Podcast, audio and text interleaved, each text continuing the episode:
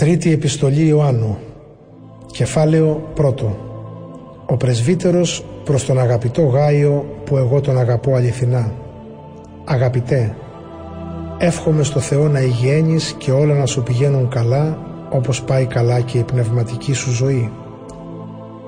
Πολύ χάρηκα από τις πληροφορίες περαστικών αδερφών πως μένεις πιστός στην αλήθεια και ζεις σύμφωνα με αυτήν.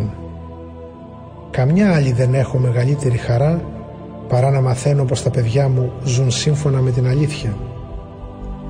Αγαπητέ, ενεργείς πιστά σε ό,τι κάνεις για τους αδερφούς ακόμα και όταν αυτοί προέρχονται από ξένες κοινότητες. Οι αδερφοί αυτοί μίλησαν για την αγάπη σου σε σύναξη της κοινότητάς μας. Καλά λοιπόν θα κάνεις να τους βοηθήσεις να συνεχίσουν το ταξίδι τους κατά τρόπο άξιο του Θείου έργου που επιτελούν, γιατί περιοδεύουν στην υπηρεσία του ονόματος του Χριστού χωρίς να δέχονται καμιά υποστήριξη από τους ειδωλολάτρες. Πρέπει λοιπόν εμείς οι χριστιανοί να δεχόμαστε τέτοιους ανθρώπους. Έτσι συμβάλλουμε στην εξάπλωση της αλήθειας. Έστειλα στην εκκλησία ένα γράμμα. Ο Διοτρεφής όμως που του αρέσει να παρασθένει τον αρχηγό τους δεν μας αποδέχεται. Γι' αυτό όταν έρθω θα επισημάνω όλα τα έργα που διαπράττει συκοφαντώντας μας με λόγια πονηρά. Και δεν αρκείται σε αυτά.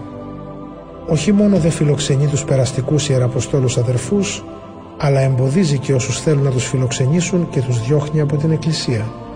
Αγαπητέ, μην παίρνεις για πρότυπο το κακό, αλλά το καλό.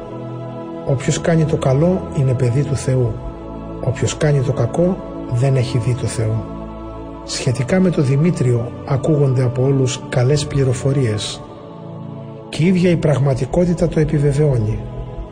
Επιβεβαιώνουμε και εμείς αυτή τη μαρτυρία και εσείς ξέρετε πως λέμε την αλήθεια. Πολλά είχα να σου γράψω, δεν θέλω όμως να σου τα κάνω γνωστά με μελάνι και πένα.